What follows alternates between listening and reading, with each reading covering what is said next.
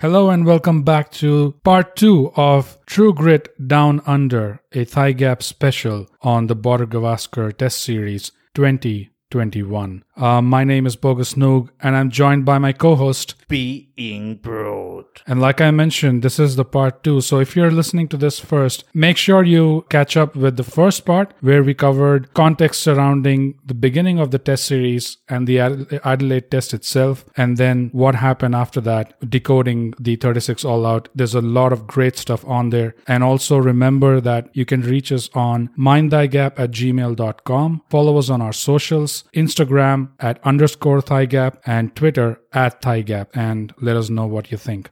All right, Brute, welcome back to the part two of the great special we're doing. Yeah, yeah, Bogus, the honor is yours for having me here. So please tell me. Tell please, me. Tell me. for once, okay, tell me how are you feeling? This is what I'll tell you, Brute. One of the biggest reasons why someone should even spare time to listen to this Yeah. series Please. is over the uh, multiple paths that we're going to do in this special, you will see that we're going to cover and talk about things that were not really covered in depth Yeah. um, by others. They didn't do justice. And there were a lot of important things, significant things that were left unsaid Mm-hmm. from the Indian side, from the Australian context, Yep. that would have great impact for both countries in the coming days. And that is why I think we need to go straight to the topic. Absolutely. So uh, we're done with Adelaide Brute. Yep, yep, we decoded 36. We decoded 36. And we went a little forward also. We kind of went in a little deep. I think the last point that we discussed was what were the Australians thinking? yeah, I mean, Right. you brought up the point that, okay, Appreciate the point, first of all. It I was a did. great point. Uh, guys, if you want to hear the appreciation, go back to the part one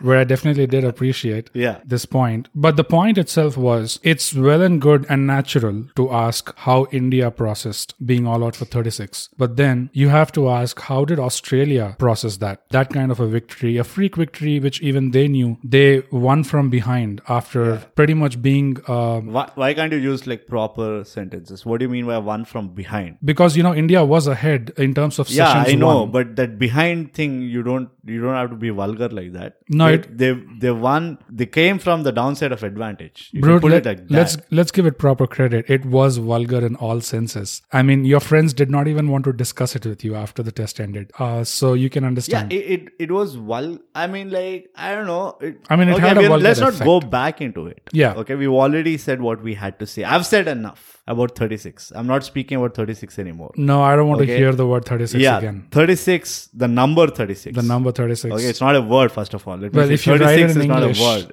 However, it's a number, okay? Uh-huh. So I'm not going back to 36, okay? 36 is out of the table. It's not, 36 is not the topic anymore. We're coming on to the Melbourne Test, Yeah. Boxing Day Test, which is one of the biggest Now- sporting events in Australia. Yes. And everyone's expecting that this is where Australia will start to roll over uh, And it's India a from fair here on out. expectation. Fair and reasonable Considering why? expectation. Not Yes. because of 36. No Mohammad Shami. Virat Kohli left home. Huge, huge problems at the opening level. Mm-hmm. Both the openers didn't work for us. And we are having two debutants coming into the test. And also the momentum after winning the first test in a series. Yeah, momentum is your take. Uh, but yeah, momentum.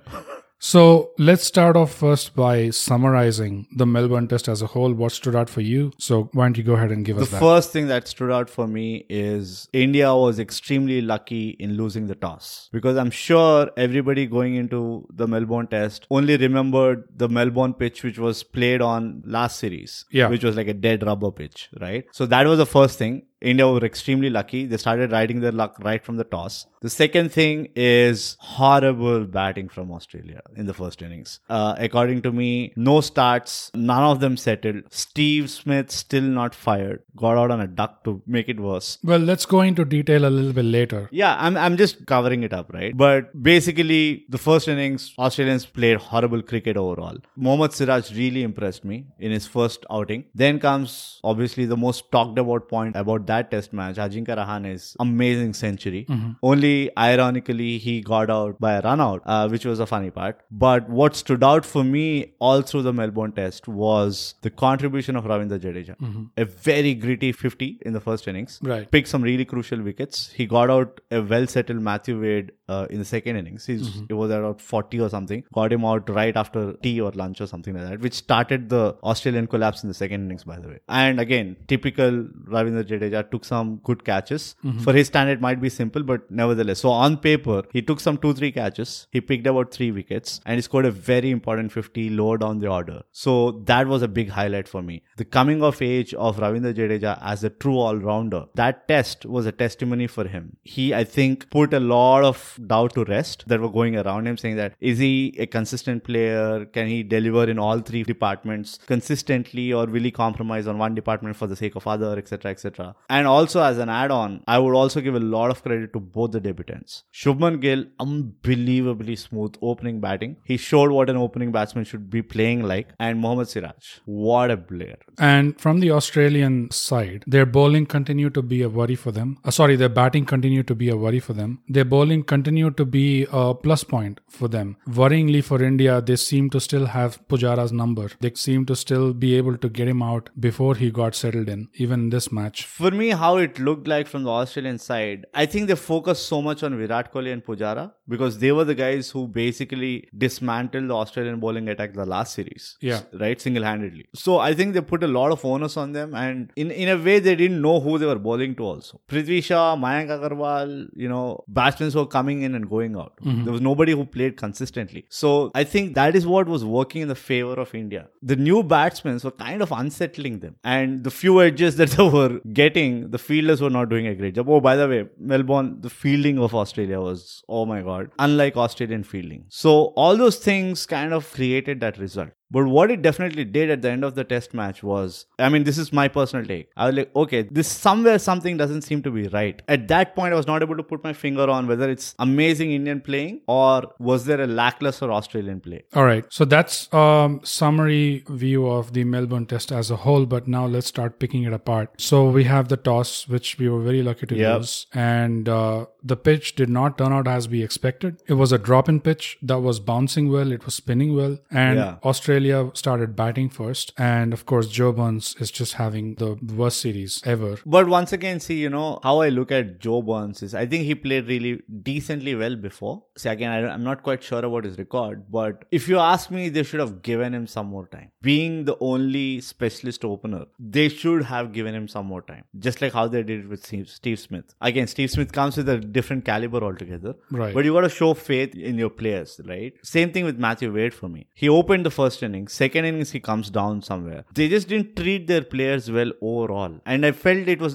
a lot of desperation in the Australian camp. You know, there's a desperation to make something work. It was not even a desperation to win. Generally, Right. that's the kind of desperation you see in the Australian camp, right? They're just like those hook and crook, just win the game kind of a player. Right. And this time around, it was just like they're just trying to be desperate for something to work, just like one ploy or one strategy to fall in its place. And unfortunately for them, nothing was falling in the place. Now, I agree with you when it comes to showing patience for Matthew Wade, but Joe Burns really seemed out of place for some reason. The reason why I say that, if I can just justify it, Joe Bones got he got out like four innings, right? Mm-hmm. Yeah. Two innings out of those four innings, he got out to a screamer of a ball. It was Yeah. not like he threw his wicket away, especially the Melbourne second innings ball where he got out for Umesh Yadav. The ball which kind of pitched almost on middle stump and then it went over off stump. And also considering Umesh Yadav, how he was bowling up till that point in the series, you expect the ball to go down the leg side. But I think Umesh Yadav was kind of getting into his element right then, and he was getting the ball to move, and maybe also it was the Melbourne pitch. I don't know. But that's the reason, that's the only reason I would have given a benefit of doubt to Joe Bones and said, okay, fine. If you can navigate through those five or six tough balls that you will get, I think you have a chance to play a decent innings. So you got to make this work. I agree that in none of the wickets that Joe Burns got out to, he threw away his wicket. Yeah. But at the same time, if you look at it from the other side, his wicket was being taken from him quite easily. No, it Like, was not quite easily. Again, like I said, see, it, they're good balls. That's they're what- extremely good balls. You, I mean, they're good balls. you have to give credit to the to the bowlers. That's also. what I'm saying. Yeah. I'm giving credit to the bowlers. Yeah. But the fact is that these bowlers, with the skill they had, they didn't have to really wait too long to Yeah, mm-hmm. get him till- out. You know, he was getting out. He they were able to take his wickets, and that's the reason why I feel that it was not such a wrong call to take him out because in the end he was replaced by Pukovsky, who actually played. Yeah, pretty well. but Bukowski should have been. I think he was injured, and that's the reason he didn't Yeah, play he him was. earlier.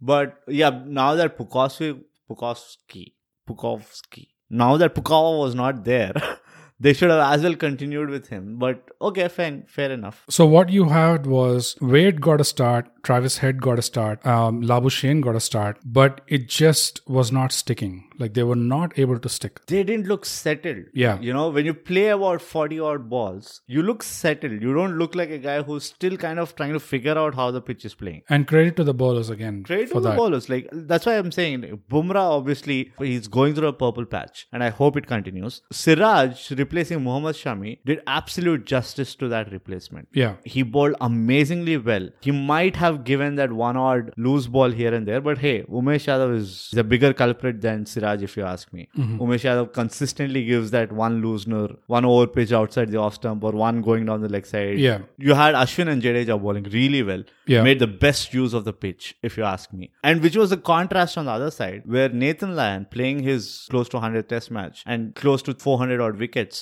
Nathan Lyon was not able to do what these guys were doing. Yeah, the kind of adaptability that we saw from the Indian side, Yeah. which is, oh, this is a drop in pitch, it is spinning and bouncing, and there is a bit of moisture. Let's get Ashwin on early. Yeah. You know, those kind of on the spot decisions were not visible from the Australians throughout Melbourne. I mean, they just didn't go for the. Jugular. Okay. You would have seen Australian team pouncing on these kind of situations.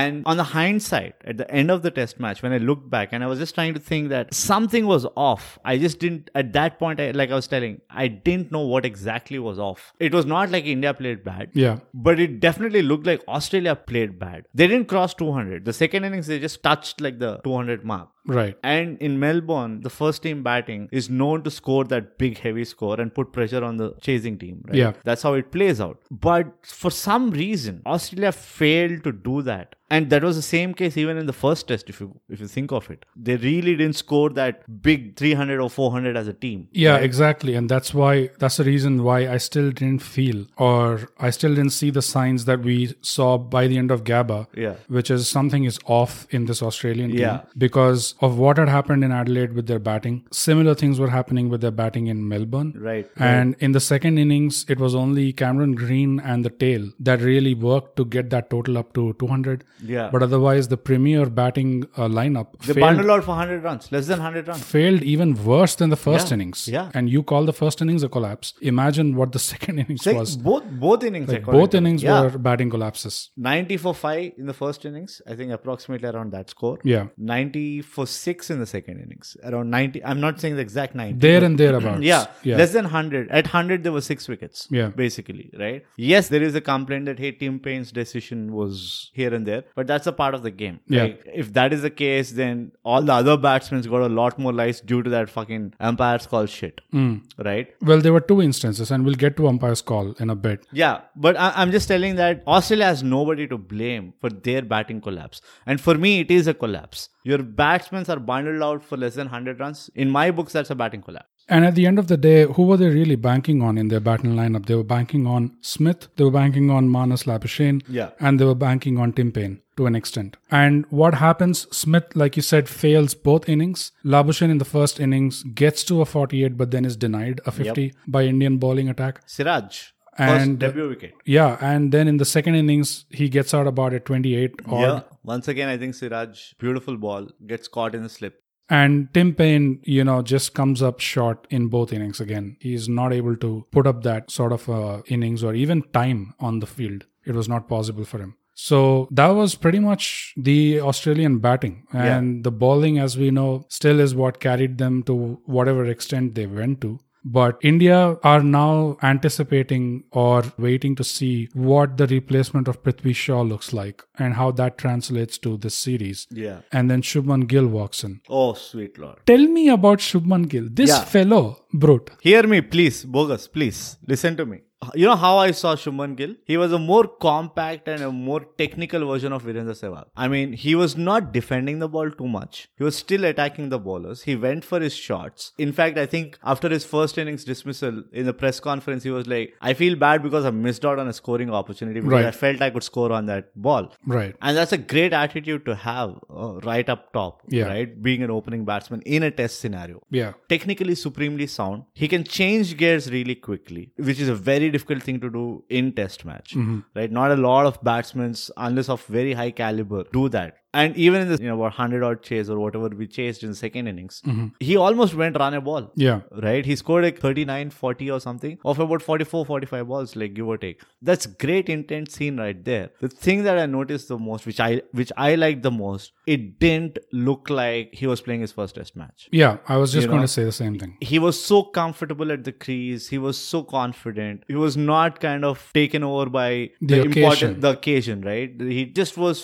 feeling so comfortable over there, and it was so pleasant to watch. Also, oh, his pull is, by the way, like one of the beautiful, sweetest pull I've seen. Where it's not like a full fledged like follow through and all. It kind of like jabs it Yeah. a little, Yeah. and pulls it almost like wide of long on, which is like a really tough shot to play. That and also his back foot drive punch shots. yeah The punch shots. oh was- beautiful so in general he looked a lot more compact he didn't look like a guy who would give you a wicket easily he didn't look 21 Yeah. i mean there were a lot of things he didn't do which were good for me Yeah, I mean, just the body language completely unfazed by the occasion. And what we also have to factor in is that, by all accounts, Yeah. Melbourne as a ground is supposed to be one of the most intimidating grounds Yep. for a player to step into. Yeah. Forget playing, just step into. it's a huge ground it's, It's a very huge big ground, and it's an amphitheater kind of Yeah. a feel to it. And it's a boxing day test match, and you're beginning your test career in that situation against one of the best bowling attacks in It's- the world. it- i mean come on it's a 90000 capacity ground yeah, and yeah and even with like limited audience there were about 25 30000 people Yeah. watching the test match in the ground yeah. that's like our Uppal Stadium's capacity or half of Uppal Stadium's capacity. So yeah, I mean like just the reassured body language throughout. Yeah. And it's not just his cricketing shots and not just the fact that he was not throwing his wicket away for a young guy. It's also the body language and the maturity that he yeah, showed yeah, in how he was playing. table head. Especially for a team like Australia, who pay a lot of attention and focus to that intimidation factor, Yeah, the, what do you call that? Disintegration, mental, mental disin- disintegration. in- in disintegration factor and all Yeah. that none of that seemed to be affecting this guy this was a guy in his early 20s playing like he was 33 years old Yeah. and he was a tenured batsman and that was just oh the feeling as an indian fan to watch that it was like drinking water it was like so safe that's, that's such a. You know, the only time that I really got pissed off with him, I think it was uh, Matthew Wade's wicket or something. So the ball goes up in the air, yeah and there's Ravindra Jadeja. it's matthew wade uh, Ravindra, Ashwin. Yeah, of Ashwin. Ravindra Jadeja going for the catch. Yeah. And then Shubman Gill with his long legs tries to come close and almost he dives and he almost he you know, collides with he col- Jadeja. he almost- in the yeah, shoulder. kind of collides He with actually Jadeja. collides with him in the shoulder, but Jadeja Somebody somehow- should have gone up to Shubman Gill, held his collar, and like, if there is Jadeja on that side of the field, you don't go to the ball. Like, you let Jadeja do what he's good at. I guess And that was the- Jadeja. Yeah, and I guess that was the only moment his youth kind of showed the exuberance. Nah, yeah. I mean, it's inexperience. because Jadeja But had get them when they are young. yeah Right, you know, when Jadeja is on the field, you give 40% of the field to him. yeah Even the ball does, shouldn't go there. That's what the batsmen are trying to do. Yeah. Like, don't send the ball towards Jadeja. yeah, and the fact of the matter was that Jadeja also- had al- also claimed the catch like before he was catching it. But Yeah. Sh- Shubman Gill was just Yeah. you know Uh, he yeah. was, I think the occasion got to him like, oh, I've- I'm going to get a catch. Like, my he's first just catch. wanted to catch that yeah. ball. You he know? Wanted to prove that he's like an agile, ath- athletic fielder and all. Yeah. And when it all came down to it, all things considered in the Melbourne test, Mm-hmm. you know, the batting versus the bowling, bowling versus batting, etc. Yeah. The one differentiating factor in this test, of course, was Ajinkya Rahane and his century. So Mm-hmm. yeah. have to be, we need to address the elephant of the match. yeah. Rahane's innings. I think Rahane was kind of dry on runs for a bit. right. Surprisingly, he has the highest number of uh, centuries from India in the World Series, Test World Series. I think he and Mayank Agarwal are the joint uh, whatever. But having said that, he was kind of not look in his element. Mm-hmm. The other thing, from a match perspective, it was important for somebody, you know, from the Indian batting to just stand up and say, you know what, we don't have to be worried about these bowlers. You know, we can take them on. We will take our chances with them. Rahane showed his experience while playing and made sure he converted that into a big century. Right? Yeah, and we generally look to Pujara for that kind of uh, exactly. Exactly. Yeah. or impact. Yeah. You we we are all you know, we are all victims of uh, over expectations from the same player. We were not even looking at Rahane. Yeah. To be very honest, I think if anybody says that no, no, we were expecting Rahane to score a century, No. he is lying through his teeth. Yeah. Nobody was looking at Rahane to s- make the score. We were all looking at Pujara. We were all probably looking at a uh, a Pant to come and score a quick fire 18 or whatever. And the fact that he rode his luck on it a little bit as well. Australians dropped him, gave him chances. and he probably. made- yeah, he made complete um, use of that opportunity. Maybe that also plays a lot in the batsman's, right? When the batsman nicks that one ball and by the time he realizes the catch is dropped, the batsman might go back and like, it's my day. Yeah. You know what? I'm going to go for that extra shots that I would otherwise not go. Now imagine if they give you a couple more chances. Yeah. And for for all it cares, like they gave like three chances. oh, I'm I'm the Manas Labuschagne of the yeah. day. especially the Travis head. That was the worst drop I've yeah, seen. unbelievable. I don't know how he managed to drop that. Rahane literally started almost he was kind of like Yeah. walking away to the pavilion when he saw the ball loop like that. I don't even know if you can say he dropped it because the ball literally bounced out of his hands. Yeah, that I or When maybe he it hit was the it ground. was Jadeja. like Jadeja was like, bitch, get out. Get out of the hands. Like I you are only going to be caught by me. So it was Jadeja's yeah. voodoo. Because Jadeja was the non striker if you remember. Yeah, right? yeah. So Jadeja was like, Mm-mm, no, baby. Speaking of factors why the Rahane century was important, you mentioned one of them, where you also mentioned that no one was really looking at Rahane, Yeah. which I completely agree with. Uh, but the second factor why Rahane was being looked at, not because of expectation out of his batting, but oh, they got bundled in Ad- Adelaide for 36. Virat Kohli is leaving. Mm-hmm. Yeah. Rahane is going to be captain. This is his first captaincy In the series. in the series and how is that going to pan out for the team Yeah. what is he going to do how is he going to react to the situation. or just register his presence as a captain How will he earn respect of his team? and in such a situation he comes around and he makes a century which is o- not only just any other century it was the match winning century Would you say that? Th- This is something that is going in my head. I'm Right. sorry to cut you off, but you deserve to be. I felt it was more of a bowler's win, more than Rahane's century. Say if Rahane scored a 70, we would have been like, what, 30 runs less? And uh, they got bundled out for 200 in the second innings. Mm-hmm. And we had to score like, what, 90 runs? 75, 90 runs, right? Yeah. give or take. So if Rahane scored only 70, didn't get that century, and say that catch was taken by Travis Head, we would have had an extra 30 run lead. So we had to score 120, Okay. right? So we would have still won the match because we won with by eight wickets, right? Mm-hmm. So even if we had 30 more to score from that point, we would have probably won that match still. I mean, from my perspective, the difference is not just purely mathematical. I'll also factor in the psychological impact of a test century on Australian soil against an attack where they made 50s with great difficulty in that Melbourne test. Forget about even getting close to a century. If anyone was getting to a 50, it was a big deal for them. And you have not just an Indian batsman making a century, but the captain, the new stand-in captain, is making a century. Yeah, from a team's perspective, it makes sense. But which team are we talking about? Uh, from, from India. also Australia. No, correct. But let's start with India. The team already had Rahane's respect. Why? The way he set the fielding. Right. How he managed his bowlers. He didn't give a lot of overs to Umesh Yadav. He didn't give a lot of overs to Jadeja. He was clear that Bumrah will pick my wickets, Ashwin will pick my wickets, and the rest of the wickets, whatever are left, will be among these three. Right. So he, it looked like he had a clear game plan. Yeah. And it also looked like the team accepted that game plan. From the Australian standpoint, they already had a collapse. Again, this is on the hindsight, right? They are already not looking in their element, though they had that miraculous win in Adelaide.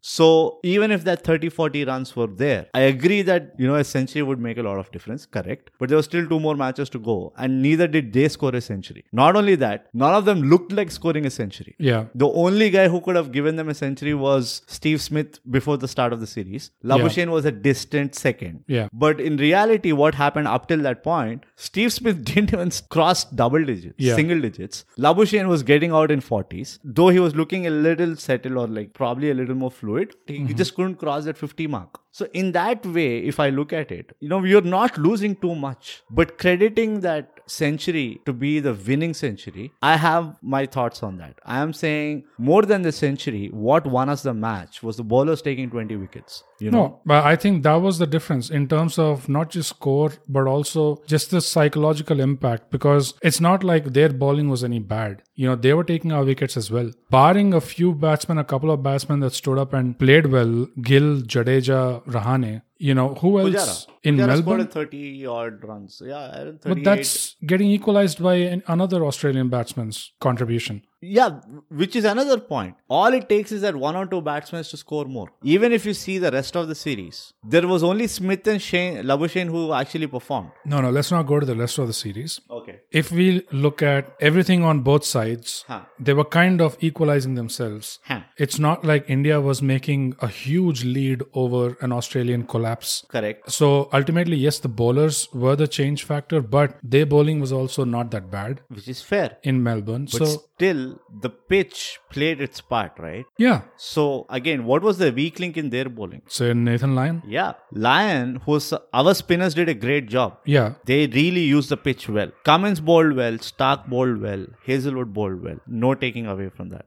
But look at the number of overs Nathan Lyon bowled, and he didn't get proper wickets. That's where Indian batsmen kind of capitalized. In our bowling attack, the reason why I appreciate Mohammad Siraj so much is he was the only weak link. He was a new guy, but still he didn't leak runs. He didn't allow batsmen to settle. I agree. But so in that sense, for me, it was more of a bowler's game, bowler's win for me. And okay, I'm, I might be biased towards bowlers also. I'm a bowler, but I'm not taking away anything again from Rahane. My only thing is the way people are saying that it's a match-winning century. I don't know if it's a match-winning century. Okay, I'm just trying to explain why I call it a match winning century. It's undeniable that anytime you're having a result in a test match, the bowlers have a big hand in it, right? Because otherwise, it's tough. You've got to take those 20 wickets in order to have force a result on a test match in most cases. So if you just took Rahane's century out of the scoreboard and if you tallied batting versus batting, wickets versus wickets on both sides, Yeah. it was pretty much equalizing. Like there was no point where India was really pushing the margin so far ahead of Australia that it was a given. I agree that Indian bowling was mo- better than Australian bat- uh, bowling, Yeah. but it was not like their bowling was so far behind. It was just Lyon who was the weak link. So my point is this: If you had to take away Rahane's century, would you take away all the hundred runs, or would you take some part of the hundred runs? Some part of the 100. So how many runs would you give Rahane? In order to equalize it with Australia, somewhere 20, 30 odd. Come on, I would have given him at least a 50, 60 runs to equalize it. 50, 60. say 40 runs Okay, but even by that logic, if you say 60 runs are remaining, Right. it's not just 60 runs that are remaining, but how much time he played for those fair enough and how many balls he absolutely played. fair enough That also has an impact. Right? absolutely fair enough but look at this they had a 70 run lead still they scored about 330 odd runs in the first innings In Melbourne? yeah we scored 300 in melbourne Oh, you're saying we. I said you. s- india we mean this is not you and me no, you said they, so I No, thought you were we. talking about no Australia. Hmm. no i said we okay india still scored so they were still around like upper side of the 200s Hmm. we still were having about say like 60 70 runs of lead right now subtract that 60 70 runs from the second innings total of australia right that's about 140 anything below 200 as a fourth inning target we are winning that match you know that's how i'm making the math i'm not saying that that century did it make a statement it has all the credibility that century has all i'm saying is i might not and it's a completely subjective take right i don't think we should spend too much i think we already spent a lot of time on this but i'm just saying that match winning innings or match winning century i'm not quite sure Okay. that's all i rest my case your honor Now, this match is also where we first started uh, seeing our bittersweet relationship with the DRS umpire's call. i'm not commenting Why not? I hate I hate what they've done with the DRS. I just I mean, it's don't not like they did understand. something new. It's No. just that in this test, again and again, it came up, you know, where there was one of Ashwin's wickets where DRS showed it to be bouncing way above the stumps. Yeah. And it didn't look like that from. No, so here is the point. That part I'll buy. Okay, I'll tell you why. So do you know how what is the whole mechanism that goes behind DRS? Please don't go into that now. No, can I just give like a one liner? I don't care. Okay, give a one liner. Okay, so the trajectory of the ball, how it is an- anticipated, is by taking more number of points to draw the line, draw the graph. So essentially, back in the day, how it used to happen is they would not have multiple frames. So today, what they are using for DRS specifically, it's a 300 frame per second camera. Okay. That's the number of points that you're getting per second, right? So if you take half a second, you have 150 points to identify where the ball is moving. So they have a better accuracy in terms of calculating the trajectory. That's all. I don't buy it at all, and that was way more than one line, by the way. Um, yeah, obviously. because It, there was no full stop in that line. It was way That is more a than a line. line. But the reason why I don't buy it is because ho- no matter how many points and how much slow motion and how much um how many equations you're cramming into a DRS situation to say that it is accurate, are you really factoring in for different pitches, different bounce on Yeah. that day? So so How- even even I was under the same impression, but I've read upon it about how these things are actually working today. Okay. And apparently there are about I think 60 parameters that it takes into consideration. Age of the ball, the dampness of the wicket or the moisture in the air, all those things. And then it basically comes to the result of the trajectory or the simulation after hitting the pad. I find that so hard to believe. Like who's feeding in these values about dampness of the wicket? Values that are changing through the day. Yeah. So again, see, there, And- yeah, from that, what you say is absolutely right. You in know, a way. day one to day five, as you know, the pitch deteriorates. Yeah. Who's factoring all this into it? I- Isn't the umpire the best judge to say on No. this day, in this situation, No. that ball would have bounced over the wicket or under the wicket? or- apparently not. yeah, apparently not. But because the, hence the DRS. The, the thing is, I don't know. Uh, like I said, I don't have a problem with the trajectory. This game is of ifs and buts. So I would give that benefit of doubt to the DRS. Okay, because I don't have another option. What I definitely do have a problem is if the DRS is predicting that, yeah, the ball will hit the wicket, okay, right? Even if it just snicks the wicket, technically it's out. it should be. It should be, yeah, because that's enough for the bail to fall. Anything more than 40% of the ball hitting the wicket, you should give it out. I don't know what is this 50% concept. You don't need half of the ball to hit the wicket for the bail to fall, Yeah. especially with the LBW. And we saw that in Melbourne itself on In two Melbourne, occasions. yeah, at, with Steve Smith And with missing the ball- Hazelwood. With Hazelwood. Hazelwood, though, come on, he left the the, the ball he left. Yeah, right? he left it, but it clipped. It it just hit the bail and it flew off. yeah, but it was like, yeah, okay, fine. I'll, yeah, even Hazelwood. You know, the stumps did not move an inch. It's just the bail it hit and it flew off. Yeah, okay. I'll give the Hazel Hazelwood wicket also. And Steve, Steve Smith's wicket where Bumrah got him from behind his legs. behind his legs. It just like kissed the stump. Like Bumrah didn't even see the bail falling. Yeah. Like literally he was like appealing till like his lungs gave out. And Yeah. then somebody had to tap him like, by the way, bro, uh, it's a bolt.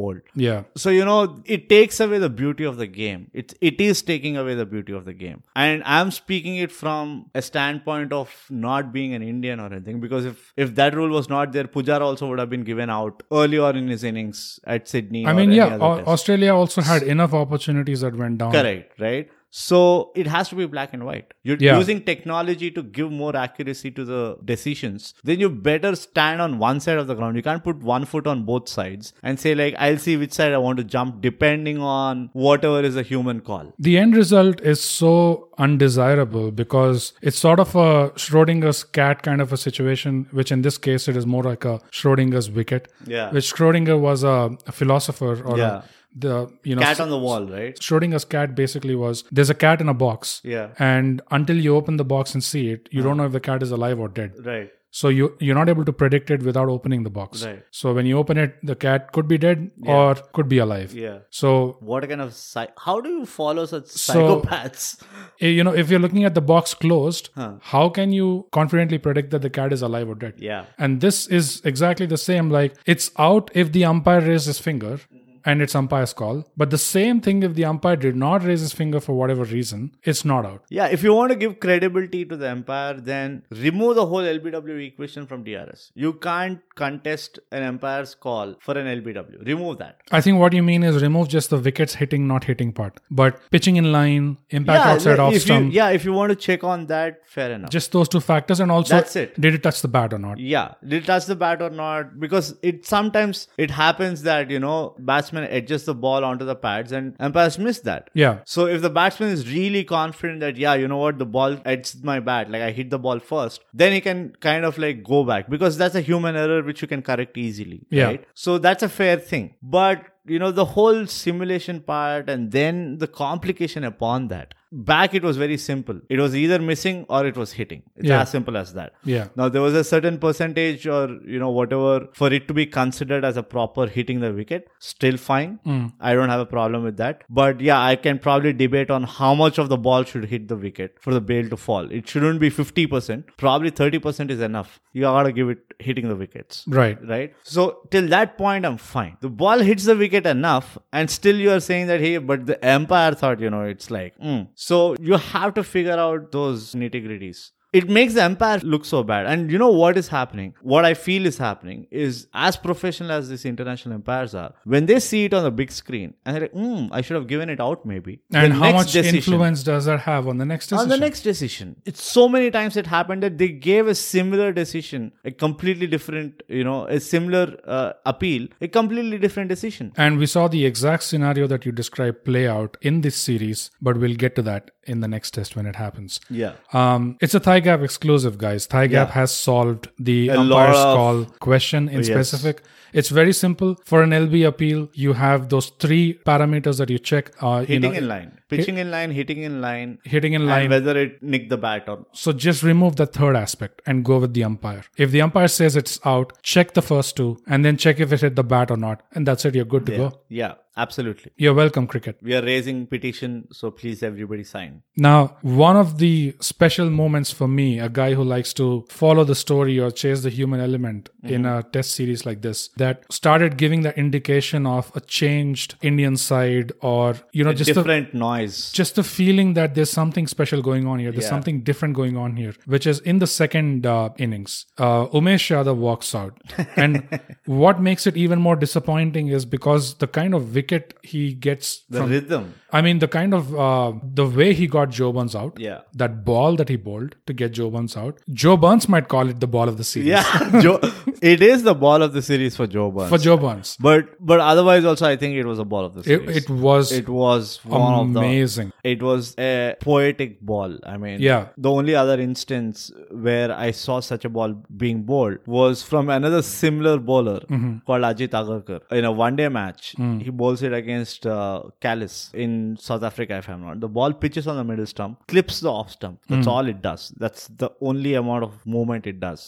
And Callis literally kind of like raises his eyebrow as soon as he plays the shot. He knows he got out, and he's just like, mm, "That was a great ball." And for a- Absolutely. for a guy like Callis to say that it's a big deal. Unplayable Yeah, deliveries. yeah, And Umesh Yadav's governing planets just happened to align yeah, in the perfect position. And he got that one channel ball yeah, where he kind of looked like an Australian bowler. yeah. um, for the first time. But for him to walk out just after showing that kind of a delivery, it I think he was- put in too much into that one delivery. that Maybe. maybe like the, all the juices of the body were used Right. for that one delivery. And this kicks off a trend for Yeah, India where yeah. anytime we think we're going to go in with five bowlers, Yeah. uh, the powers that be, nature as it is, says, sorry, that's not That's not according to the script. ain't going to happen. Yeah, It's only four for you. Yeah. That's your quota. So one has to die. One has to be sacrificed Yeah. at the altar for you to win the series, basically. yeah. And so Umesh Yadav walks out, but then the special moment. What do the rest of these guys do? I think more than the rest of, first of all, big credit to Bharat Arun for the way he, I think, handled the troops, in this case, the ballers. And the other big credit, now that I know a lot of the story that is happening, in the, that happened in the background, Bumrah. Yep. Again, not a very old guy, not a heavily experienced guy. He's got like 17 tests. That's it. Actually, coming out and telling everyone, saying that, hey guys, okay, forget about what we don't have. I think this is the same story that you are referring Exactly to. the same, yeah. And telling a bunch of guys like Mohammad Siraj, Ravindra Jadeja, Ashwin. and Ashwin that, hey, you know what? We're going to share the load. Yeah. We're going to do it together. yeah. Let's help each other. Which is exactly what the Australian bowlers probably should have done after the first test. I was just going to get to that, but before we get to that, I just wanted to say Bumrah again, the maturity that he shows, Yeah. deceptive, just like Shubman Gill. Yeah, he doesn't look like that mature guy, right? He Young. just looks like that guy who's Like on paper, this guy is young. yeah. He doesn't have a lot of test matches. Yeah. But for him to come out and show that kind of a maturity, and maybe it's not just him, maybe all of the guys decided this together. But now to the more important point that you said, which is throughout that match, ever since Umesh Yadav walked out, body language you saw in the bowlers. Every time a bowler was walking back to his mark, Yeah. you had another bowler with arms on this guy's shoulder talking to him. I mean, they could just be shooting the shit. Yeah. It's not like every ball in a test match, Yeah. they're going to be plotting and strategizing They stood by each other. but just standing by each other and giving each other that company and you could see that camaraderie Yeah. between these bowlers just four guys on the field uh, even though the team is gelling well these guys have formed a mini unit or a group of themselves Microculture, that's very Microculture. important, right? but did you see that in australia Uh I didn't, obviously. That's an obvious answer. Don't ask me dumb questions like this. No, it was hard it enough was for to see- everybody to see that, which is what I'm saying, right? There was something missing. I just didn't know at that point. Yeah. what was wrong you know there was so much happening right Mm-hmm. that you were like okay you, you miss out on all these things but once everything was over and then you look back and then you see like okay oh maybe this is what you know wasn't there in the australian outfit yeah and Yeah. forget about microculture as a team itself it was hard to see australia like But I- behaving like the australia yeah i mean of like old. i don't know how much to blame the bowler see in no, australian no blame. scenario yeah all of them were supremely experienced guys. Yep. They were at the top of their form. Did they need more motivation was the question. The second thing is, which is an unanswered question even now, is Mm-hmm. were they allowed to do what they want to do? ah that becomes a bigger and bigger question Yeah, as we right. go So there were so many things in the Australian side. Now when we look back, on the hindsight, there are skeletons out of the closet yeah the thing that I would definitely would have wanted to do is like after the 36, being the Australian coach, I would have sat down with my bowlers and I would have said, like, guys, see, great job, but forget about it. It's not happening again. Let's get to reality, right? We were lucky and this time we were on the right side. But things that are going to change. So we better be prepared. I want you guys to go back to your rooms, take a day or two off, come back with at least four names that you will take responsibility to get them out. And we will go into depth into what exactly was probably going on in that Australian dressing room in the episodes to come. Yeah. But you also were saying that you thought Jadeja was the X factor player Jadeja. in Melbourne. Absolutely. So Oh. Absolutely. elaborate on that a little bit. See, the first innings when he scored that 50, you mentioned one of the point that scoring a 50 for Australian batsmen was so tough. Yeah. Hence, the century is so important. And you also mentioned upon the point if it was not a century, still it was a valuable innings because of the amount of balls he played, Mm-hmm. right? From Rahane's perspective. Look at the number of balls Jadeja played. It was a very unnatural innings. Though it was unnatural for a Jadeja to play a knock like that, like 130 odd balls for 50 runs or whatever, Right. he still looked comfortable. Yeah. He was not baffled. He looked like he finally matured as a batsman. And I think this doesn't come down to this one innings. This kind of a behavior I've been seeing him in Jadeja since that semifinals with New Zealand. Uh, and ever since you see Jadeja, you know, kind of doing justice to his batting skills, which always were there, but according to me, they didn't materialize. And I'm a firm believer that talent is fine, but what matters is application at the end of the day Yeah. right? Which was a similar problem I was having with Yuvraj Singh back in the day. Enormous talent, just didn't apply himself in the test arena, where he would have been such a beautiful batsman. And Jadeja, it was a similar pattern that you were seeing. But now you see the way he dealt the short pitch ball. You see the way he dealt with those out cutters for him, which is the in cutters for the right-handed bowlers. You see, like, yeah, you know what? This is what makes Indian lower order strong. Now imagine a Jadeja and Pant together, and we have seen that in the last series Yeah. when they scored like 200 odd runs, uh, right? At this in the seventh and eighth wicket partnership. Yeah. That is what you need. It's not just that 50 runs he scored. Add on another 20 runs to that because he saves those runs in the field. Yes. Add on another 20 runs because he allows that one or two runouts that happen, which otherwise would not happen because Yeah. of his rocket throw or how he reaches to the ball faster or so many things, right? Yeah. A guy like Jadeja is really important for any team, if you ask me. Every team should work on grooming a candidate like Jadeja. Yeah, he never looked uncomfortable until uh, Mitchell Stark decided to change his strategy, which was a winning strategy for him in the end. So credit to Stark for that. Uh, he bowled really well to Jadeja, and he really uh, got him uh, locked in until he tried to whack one, which again he really did whack it He well. did whack one. He He, just did whack lost out on the second. He just found the second. fielder. Yeah. But yeah, runs, wickets, fielding, runouts. For someone who was described as a bits and pieces player, uh, he just came back and showed that you put all those bits and pieces together, you're getting 360 degrees. Yeah. Of a And I player. don't think that stands true. That didn't stand true back then. I know. Uh, and it just is basically now stuck off from the wall or the paper, wherever it is written. I don't think it has stuck off. I think that from one side, it's gone and stuck to the other end now, which is why I take great pleasure in keep bringing that word again and again, because now it's hitting the other side. Every time you bring up bits and pieces, it's not really going towards Jadeja. Yeah, it's going more towards the creator of that, that quote. Yeah. that quote. Yeah. Yeah, the only thing I would question Jadeja on is probably his hair, which is in some series it seems so straight, but in other series it is so curly that you can't imagine how it was straight You are- and how you he are- maintained it. Please. But nothing on cricketing terms. Yeah. Yeah. Please. We are talking professional cricket here. Okay. Don't comment on dashing suits and no, no, rippling my- muscles. I know, but my point is just to illustrate that as far as this game is concerned, He's a human. God damn it. there is nothing to question him on as far No, as this nothing, game is concerned. Nothing at all. It's absolutely holistic.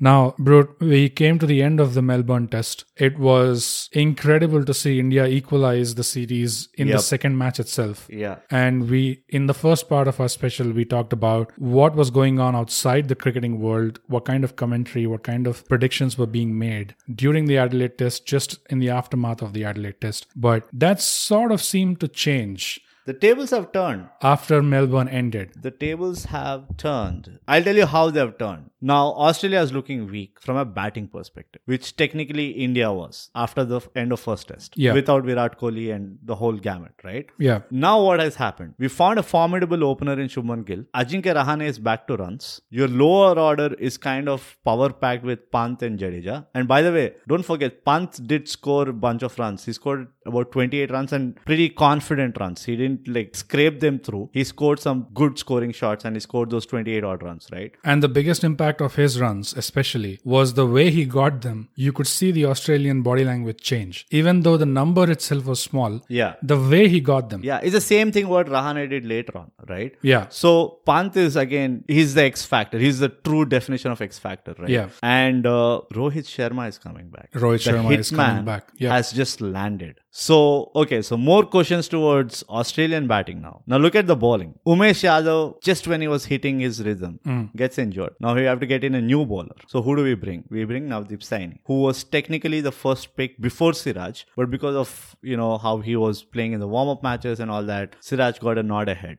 But still, Saini brings in that extra yard of pace. So we are technically not losing out on pace. Yeah. Because he bowls almost the same pace of Umesh Yadav. And uh, Saini is actually pretty handy with the bat. He is not a guy who generally gives away his wicket that easy, right? So you also kind of get some, you know, wagging in the tail, more wagging power in the tail. Right. But the biggest plus is the hitman is coming back. Yes. So that's how the tables have turned. And most importantly, the series stands 1 1. With India coming back to win the second test by eight wickets, which was Comprehensively. exactly the margin that Australia had won the first test by. Absolutely. Eight wickets Absolutely. versus eight wickets. And to sum it up, two back to back batting collapses of Australia. Lot of uncertainty. Smith still didn't take off. Only bright light is Matthew Wade.